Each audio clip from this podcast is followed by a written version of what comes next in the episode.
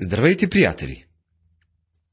Чрез нашата програма ние искаме да насърчим всички, които уповават на Бога, които приемат и изучават Божието Слово, Библията. Надявам се да сме ви полезни в това, да задълбочите вярата и упованието си в Господ Исус Христос. Ние изучаваме книгата на пророк Езекил. В миналото предаване направихме въведение към книгата. Говорихме за авторството, целта на написването и посланието на тази пророческа книга. Освен това, дадахме и кратък план, по който ще се движим. Започваме изучаването на глава първа. Проявлението на Господнята слава. Видението за Господнята слава, което получава Езекил, може да бъде смятано за ключ към всички видения в Божието Слово. Без съмнение, то е ключово за самата книга Езекил. Мнозина смятат, че книгата Откровение почива върху пророчеството на Даниил и проповедта на планината на нашия Господ. Това е така, но освен това тя се основава най-вече на апокалиптичната книга на Езекил – ще откриете изненадваща прилика между видението на Езекил, първа глава и четвърта и пета глави на Откровение. Много е трудно да се справи човек с това видение. Джон Калвин казва, ако някой попита дали видението е ясно, аз признавам неговата неяснота, както и факта, че почти не го разбирам. Със сигурност в това отношение сме съгласни с Калвин. Аз също не разбирам видението на Езикил добре. Но съм убеден какво точно не е това видение. То не е видение на настоящия механизиран свят. Видението на Езикил за колелата, в които има други колела, не е пророчество за появата на самолетите. Когато за първи път биват разработени самолетите с перки, неколци на пророцишки учители заявяват, че това видение се отнасяло именно до самолетите. Днес обаче имаме реактивни самолети, в които няма колила в други колила, затова трябва да забравим за тази идея. Подобни тълкования са детински и несериозни. Точно такива безумни и глупави приказки карат хората да не зачитат пророчествата. В глава първа на Езикил виждаме Господнята слава. В книгата на Исаия имаме изложени принципите на Божия престол. В Еремия виждаме каква е практиката на този престол. А в Езикил виждаме личността, седяща на този престол. Бързам да добавя, че това, в това видение не е показан самият Бог. Това не е ня... някакво негово отражение. Вместо това тук имаме видение на Божията слава, на Неговото присъствие. Тук виждаме Божията колесница, с която Той преминава победоносно и неудържимо през времето. Една особеност в това видение направо ни поразява, когато разглеждаме тези текстове. Откриваме, че колесницата е празна – Бях приемал за даденост факта, че Бог е в нея. Там са обаче четирите живи същества. Херовимът, свързан с колесницата, но те са нещо различно. На всичко това има престол, а на престолът седи човек. Това е най-възвишеното видение за Бога, което ни е дадено и то е най-трудно за разбиране. Ще отбележим само някои от най-впечатляващите му аспекти – когато Езекил бил на 18 години, и това е 605 година преди Христа, вавилонците и халдейците за първи път нахлували, нахлули в Юдея и взели пленници със себе си при завръщането се в Вавилон, сред които бил и Данил. Осем години по-късно, през 597 година, те нахлули отново в страната, и този път Езекил бил сред пленниците. Това са били пленници, принадлежали към висшите класи на Юдея. Някои от пленниците били хвърлени в затвор, други били поробени, а на много други било разрешено да, си, да се установят в собствени домове в различни селища, където били закарани като пленници. Това, че Езикил бил сред тези, на които била дадена тази свобода, е било Божий промисъл. В третата глава виждаме, че домът му бил в Телавив, една от най-големите колонии от пленници, намираща се близо до легендарния град Вавилон. Той е бил разположен до канала Ховар. Великият канал, който извирал от разклонението на Ефрат над Вавилон през Нипур и се вливал отново в Ефрат близо до Ерех. Думът на Езикил е бил често посещаван от юдейските старейшини, които отивали там, за да се посъветват с него. Възможно е също домът му да е бил отворен за всеки от пленниците, нуждаещ се от духовна подкрепа. Нека да чуем първият стих от глава първа. В 30-та година, четвъртият месец, на петия ден от месеца, като бях между пленниците при реката Ховар, отвориха се небесата и аз видях Божии видения. В 30-та година изглежда посочва, че Езекил е бил на 30 години. Но не всички са единодушни, смятат, че тази цифра е определена по един по-различен календар. Ние няма да навлизаме в подробности, тъй като е доста сложно, пък и не е съществено в случая. Той казва, видях Божие видение.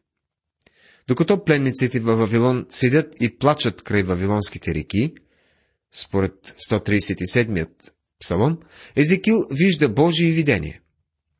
Това е контраст. Видение и плач. На петия ден от месеца в тая година, която бе петата от пленяването на цар Йоахина. Книгата на пророк Езекил, глава 1 стих 2. Още не сме стигнали до пълното разрушаване на Ерусалим, което става по време на царуването на Седекия. Господнето слово дойде нарочно към свещеника Езекила, син на Вузия, в халдейската земя при реката Хувар. И там Господната ръка биде върху него. Глава 1, стих 3. Господнето слово дойде нарочно към свещеника Езекила. Това слово дошло специално към Езекила. Езекил принадлежи към племето на левитите, очевидно към свещеническия род и вероятно към синовете на Каат. Казва се, че е бил син на Вузия. Хувара е главният канал, който излиза от река Ефрат и който е напоявал района. Очевидно, юдейските пленници са били заселени там, за да обработват земята. Мястото е отдалечено от Вавилон и това може да е причината, поради която Данаил и Изекил не са имали възможността да се запознаят и да се срещнат. Данаил може и да е посещавал този регион, но се съмнявам, че на Езекил биха разрешили да отиде толкова далеч. Видях и ето, вихрушка идеше от север, голям облак и пламнал огън, а около него сияние, и отсред него се виждаше нещо наглед като светъл метал, от средата на огъня. Глава 1, стих 4. Казва се, че е видял вихрушка, която идва от север. Много хора отдават голямо значение на идеята, че там някъде на север има огромно празно пространство, и това е посоката, която води към Божието присъствие. Но нашите модерни радиоелектронни телескопи с огромните си сателитни чинии показват, че там има звезди. Пространството не е празно. Въпреки това, север в писанието се използва, за да посочи Божият престол.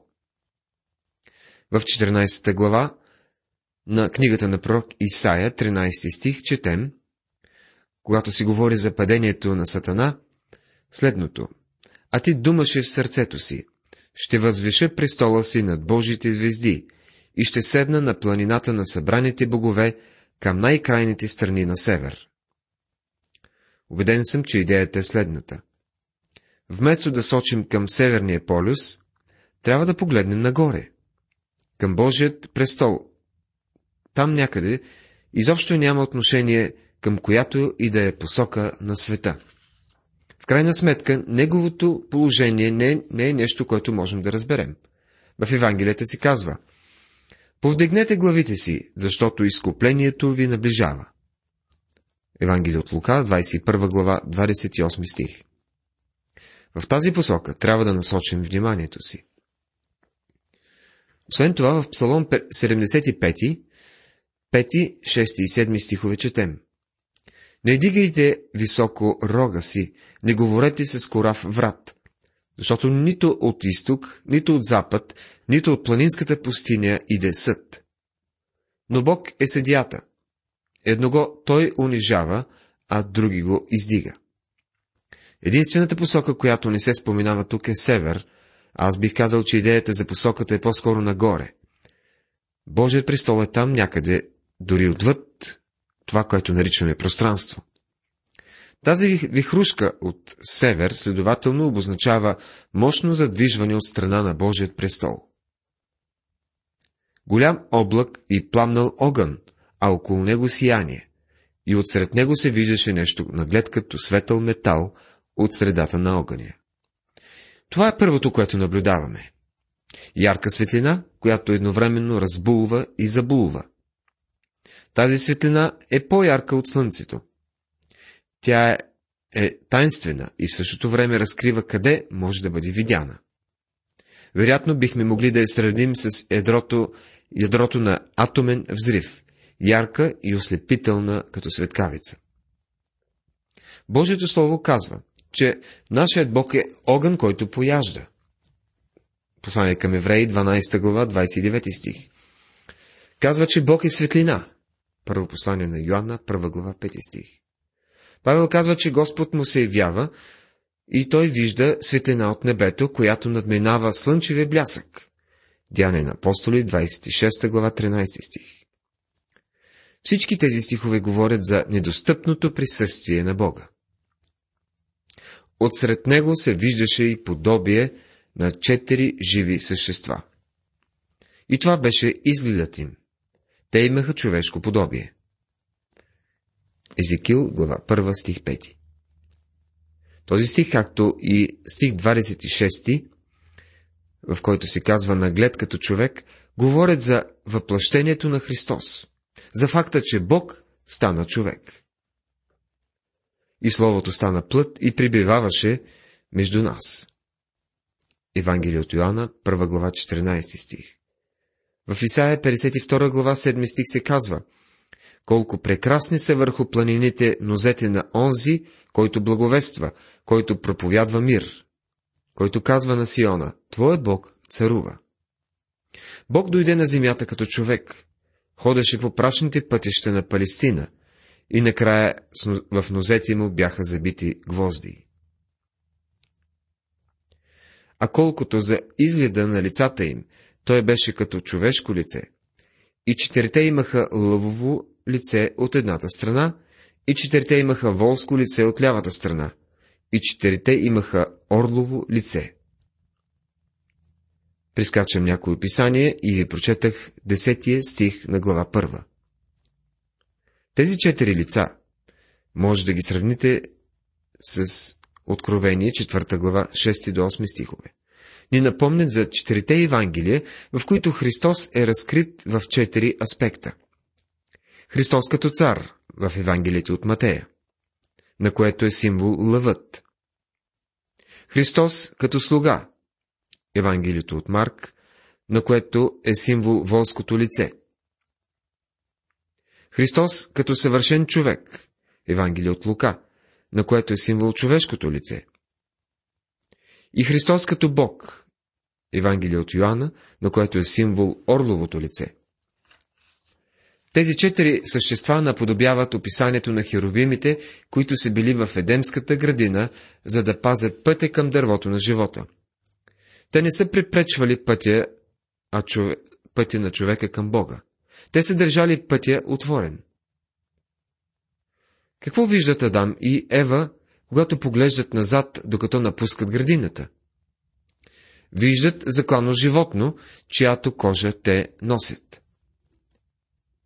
Видели са още как херовимът засенчва пътя, като го пази отворен за достъп. Кръвта е онова, което изкупва човешкият грях.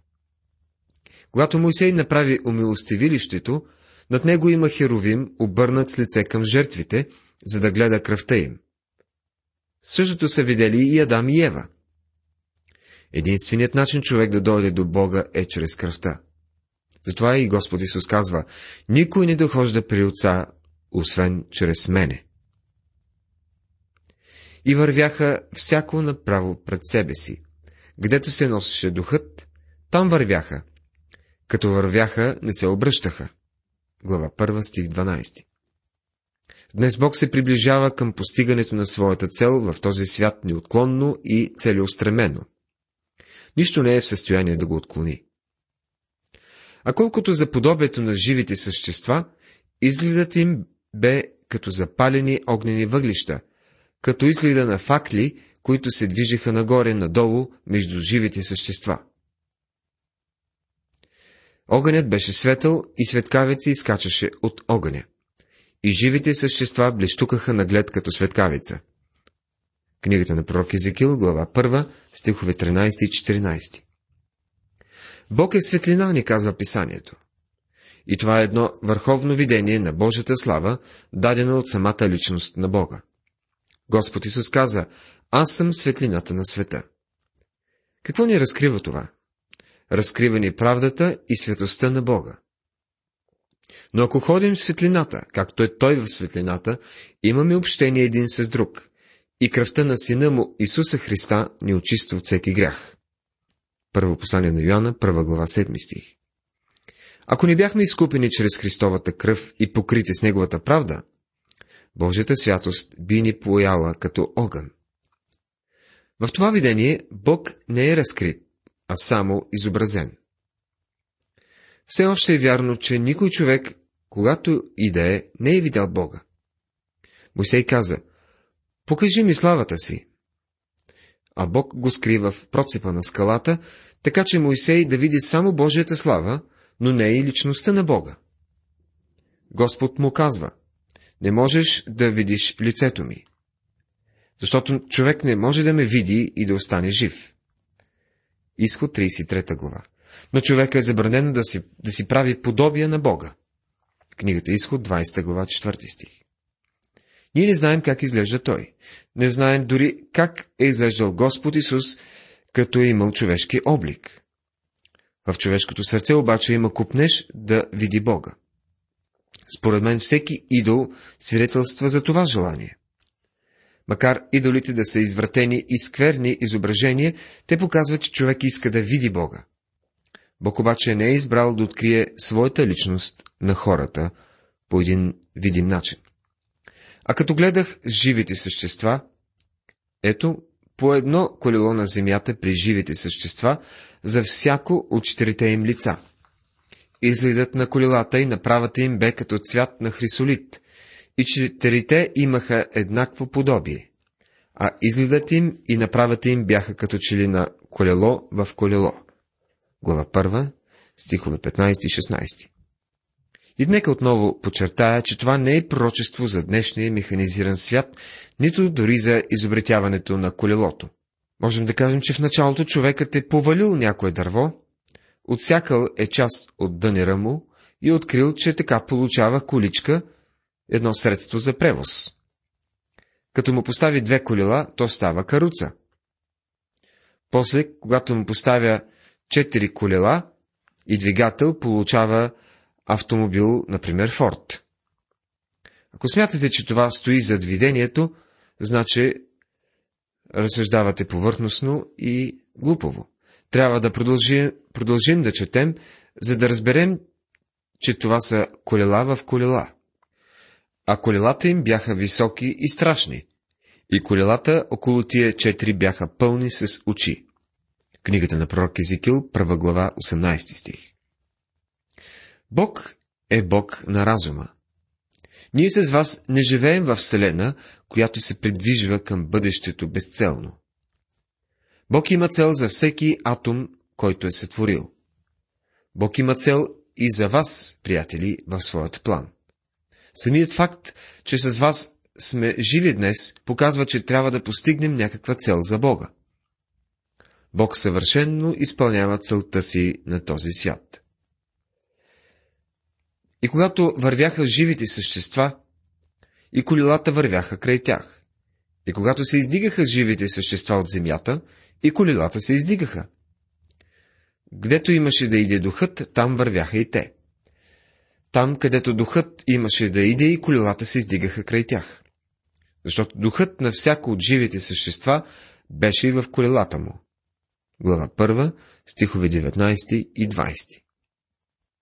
Сега ясно можем да видим, че тези колела говорят за безпирната активност и неизчерпаемата енергия на Бога. Нашият Бог е всемогъщ. Господ Исус каза, Даде ми се всяка власт на небето и на земята. Евангелие от Матея, 28 глава, 18 стих. Бог действа решително и ще постигне своето намерение. В книгата Откровение, 4 глава, отново четем за тези четири живи същества от видението на Езикил. Те са поставени да пазят Божият престол и като го пазят, вършат две неща. Първо, те пазят престола в смисъл, че не допускат човека своя грях да застане в Божието присъствие. И второ, те посочват начина, по който човек трябва да дойде. Херовимът посочва пътя, чрез кръста на Христос. Въпреки това смятам, че Езикил вижда нещо много по-велико. Той вижда херовимът над света да показва милост към тези дребни прашинки от пръст, които летят из космоса. Някой бе казал, че човекът е само обрив по кожата на една второразрядна планета. Но когато Христос умря тук, Бог превърна целия свят в умилостивилище, и докато се носи над света днес, Бог е готов да приеме всеки грешник, който би дошъл при него чрез Христос. И над простора, който бе над главите им, се виждаше подобие на престол, наглед като камък сапфир.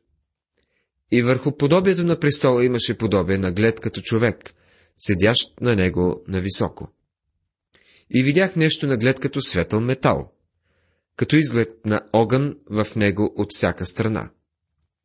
От това, което се виждаше, че е кръстът му и нагоре, и от това, което се виждаше, че е кръстът му и надолу, видях като изглед на огън, обиколен от сияние. Книгата на пророк Езекил, първа глава, 26 и 27 стихове. Тук виждаме сапфирен престол, който блести като диамант във всички цветове на дъгата. Светлината заслепява и замъглява. Престолът е изпълнен с енергия, подобно на ракета при изстрелването й. Той се движи като колесница, но не се отдалечава, а се спуска към земята. Виждаме кръст, агница и кръвта. Виждаме едно умилостивилище. Има милост при Господа. В деветата глава на посланието към римляните, 15 стих, Павел пише. Защото казва на Моисея, ще покажа милост към когото ще покажа. И ще пожаля, когато ще пожаля. Казва още, душата, която се греши, тя ще умре.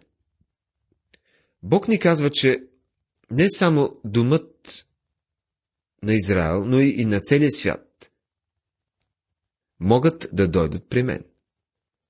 Елате при мен. Какъвто е изгледът на дъгата в облака в дъждовен ден, такъв бе изгледът на обикалящото сияние. Това бе изгледът на подобието на Господната слава. И когато го видях, паднах на лицето си и чул глас на едного, който говореше. Глава 1, стих 28 Това бе изгледът на подобието на Господната слава. Езекил вижда повече от това, което е видял Моисей. Вижда повече от Давид, от Исаия или Данаил. Той вижда видение на Божията слава. Не на неговата личност, но на славата му. Божието присъствие е било там. Така и когато Господ Исус дойде на тази земя, взе на себе си нашето човешко естество, неговата слава не се виждаше. Езекил обаче вижда славата на Господа. И като го видях, паднах на лицето си. Това видение има невероятен ефект над Езекил.